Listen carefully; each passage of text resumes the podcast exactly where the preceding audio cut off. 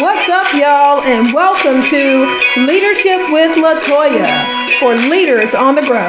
We're proud to welcome Dr. Rosa Perez Isaiah as our guest today for this episode. Dr. Rosa Isaiah has served students in her community for 27 years. She currently serves as the Director of Elementary Education Equity and Access in Norwalk La Mirada Unified School District.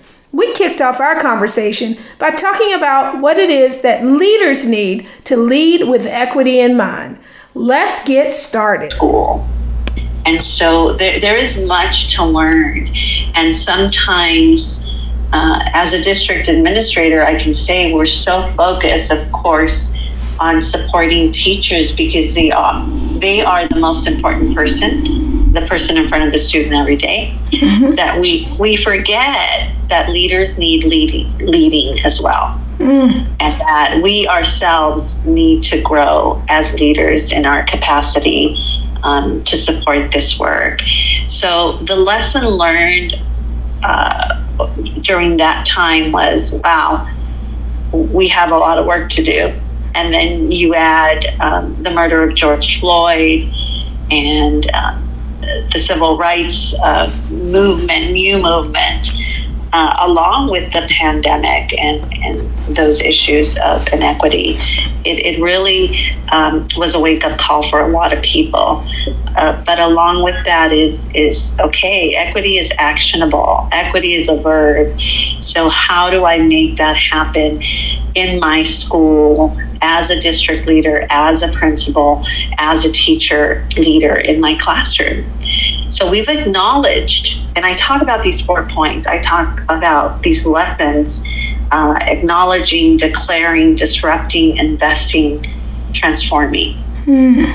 So we have acknowledged that they're legit is a problem. Mm-hmm. We have we have even in some cases declared our solidarity mm-hmm. and and said, you know, not only will I be an ally as I learn, but I will be a co-conspirator and mm-hmm. I will do this work. Um, so how are we disrupting what we're doing? Are are we happy to come back to more of the same? or are we preparing for a fall that looks different than it has in the past? And how are we investing in that? What types of human and fiscal resources are we investing in really making equity actionable at a local level? Uh, which of course will lead to transformation. So I feel like we're in the disrupting space. Um, many of us are in that that space, but it, it is where the rubber meets the road. It is where we say, yes, we're investing in social workers. Yes, we're investing in counselors. Um, yes, we will provide access to Wi Fi devices, um, enrichment, um, programs, uh, physical education opportunity, all of those pieces as a district, as a principal, what are we investing in to create something different and better than we had in the past? Because we know that did not work. Absolutely. I think you um, you highlight several important pieces, but there were a couple of items uh, you mentioned that really stood out to me. First and foremost, the acknowledgement that we know what we did in the past has not worked. And uh, I think we would do ourselves a real disservice uh, to make any attempt to return to old normal. In my latest blog post, I wrote a letter to America's educators and I pleaded with them to not go back to normal. Um, mm-hmm. and I'm hopeful. I'm hopeful that folks will execute the courage needed to do things differently, um, and and to not miss the moment and seize the opportunity we have before us. But there was something more you said when you talked about um, how the pandemic kind of gave folks a an inside look into the lives of students, into their homes, and perhaps unlike being in perhaps a, a a, a, workshop where uh, you do some poverty simulation folks actually saw what it looked like and what it sounds like. And I think that probably was very powerful. But you mentioned that leaders in particular need support in how to move forward in addressing inequity, um, whether they be um, at the principal level or even at a, at a district level. So, I guess my question to you is, where do you begin with leaders? How do you how do you start to, to do that work with them?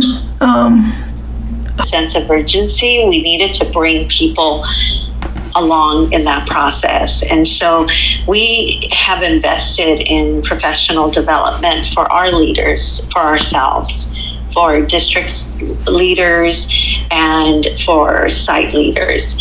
Because more than ever, a lesson learned from this pandemic is leadership matters. Mm. And if we look at state, federal leadership and some of the mistakes that were made and some of the success uh, that occurred, um, gosh, more than ever, it matters. I wrote a piece on crisis leadership and um, and the, my 10 lessons learned and number one and number 10 were people first mm. and and this focus on relationships um, but really a deep focus on on self and so, um, building this self awareness about where I stand and my beliefs about anti racism and equity and justice for students.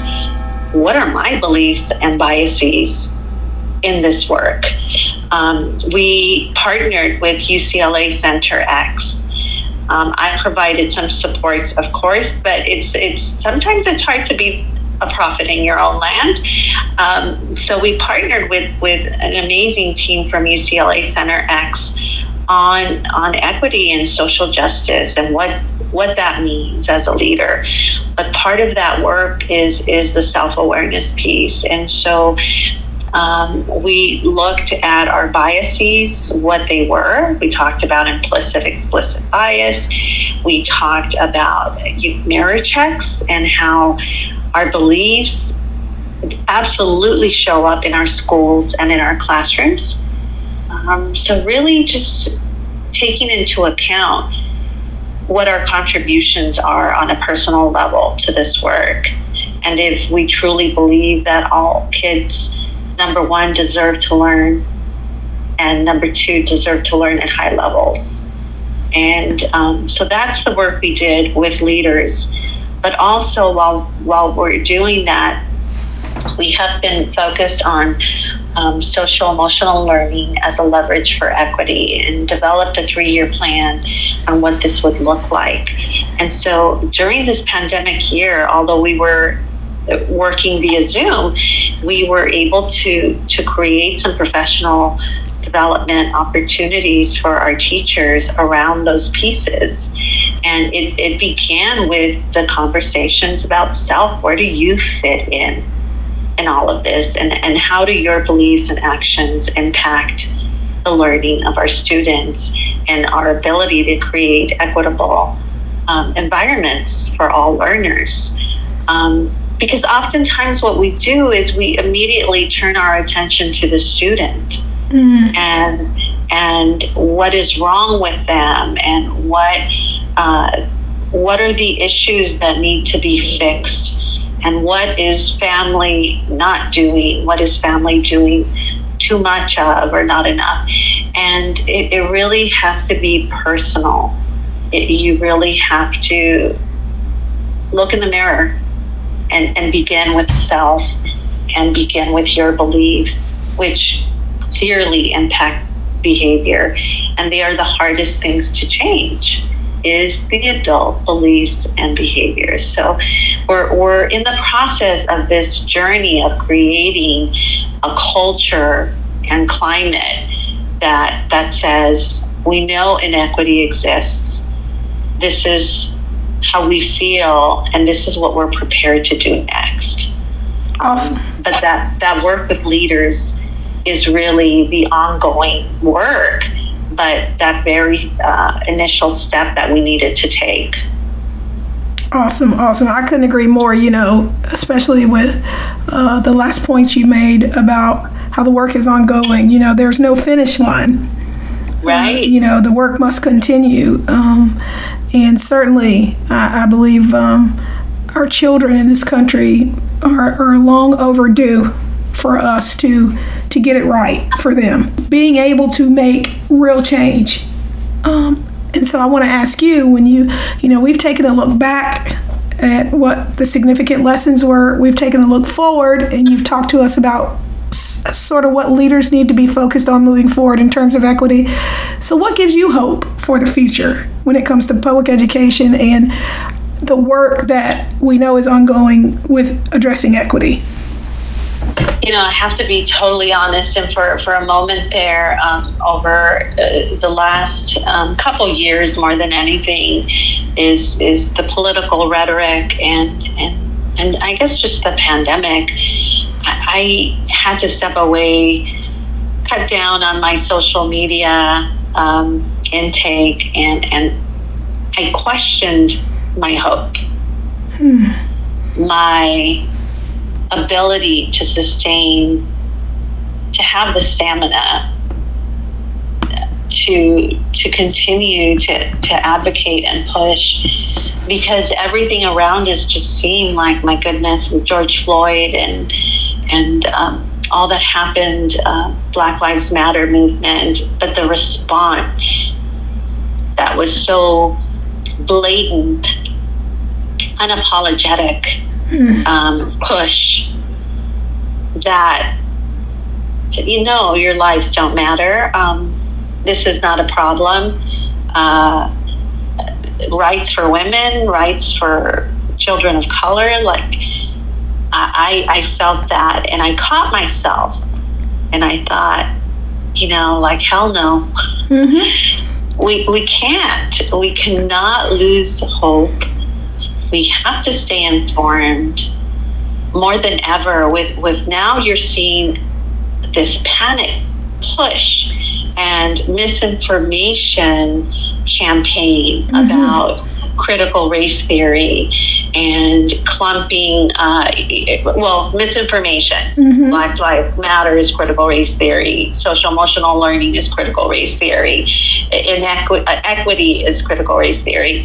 And having to defend just basic facts mm-hmm. is is infuriating. Mm-hmm. So, despite all of that, I, I see so many people who are dedicated and who are true um, co-conspirators in this work, and I've seen uh, the light bulbs all around me, including in my own district, and that truly, truly gives me hope because there is no other option. I, I have to have hope.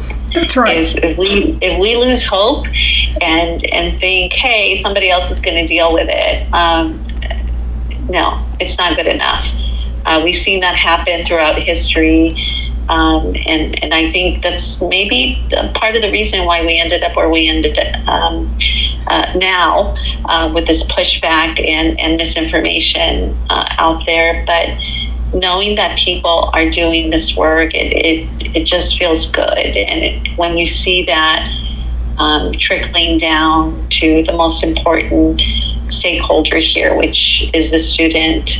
It, it just is heartwarming and it's motivating and encouraging. And I, I want everyone to remember that and and don't lose hope. We, mm-hmm. we, we can't afford that. Our students need us more than ever. Yes, I couldn't agree more. And you know, Rosa, for me, I find inspiration in leaning back into those who came before me and the persistence at which they stayed the course and endured the journey so that we could be here where we are, in spite of it not being as far along as we needed to be. And so. And people. I'm sorry. No, go ahead. Go ahead. People literally have lost their lives, given their lives for this work. That's right. Um, the, the least that we can do is continue to push and advocate and and move beyond courageous conversations. They're, they're critical conversations. Mm. Um, it, I know it is hard. I, I say we acknowledge that it's hard and move on. Recognize the elephant in the room. Um, you know, give them some peanuts and, and then move on and, and, and just do it. Some, some, sometimes people ask, well, how do I do it? You just do. How do I feel for every student? for across ev- the entire nation, yes. across the world, of course. But now yes. let's start with, with the nation. Yeah, for every student, every single one. Uh, I would be remiss if I did not say thank you so much for being a part of the podcast.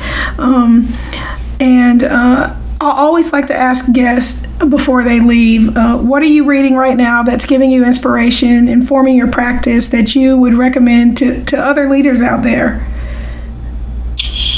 Uh, gosh, I, I just co authored Beyond Conversations about Race, and there are some incredible people. Now, if you know, for those folks out there who've co authored, you know, it is like everyone contributes. You end up with this amazing masterpiece.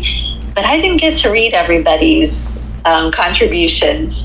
So that that is just um, it's on my nightstand, and I'm going and reading and rereading um, because the contributions in there by Dr. Anthony Muhammad, um, Dr. Yvette Jackson, um, uh, Ken Williams, Sharroky Hollie, Doug Reeves. I, I mean, just incredible minds. Mm-hmm. So that, of course, I'm going to recommend that for everyone um, out there.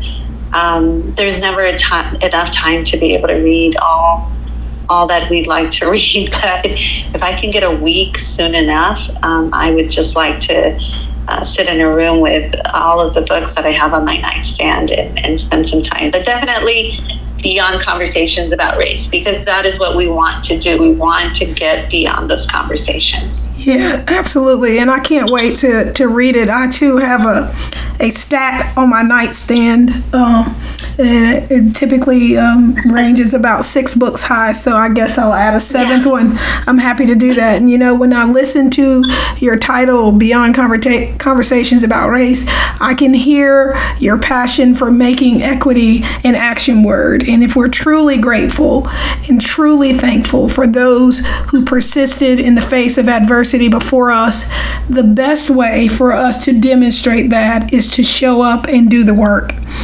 I can't thank you enough for being on the show. Um, I'm so thank incredibly you. grateful um, to have you. And um, I feel certain our listeners have learned something that they can take away and put into practice in their own leadership, no matter what field they're in public education or anything else.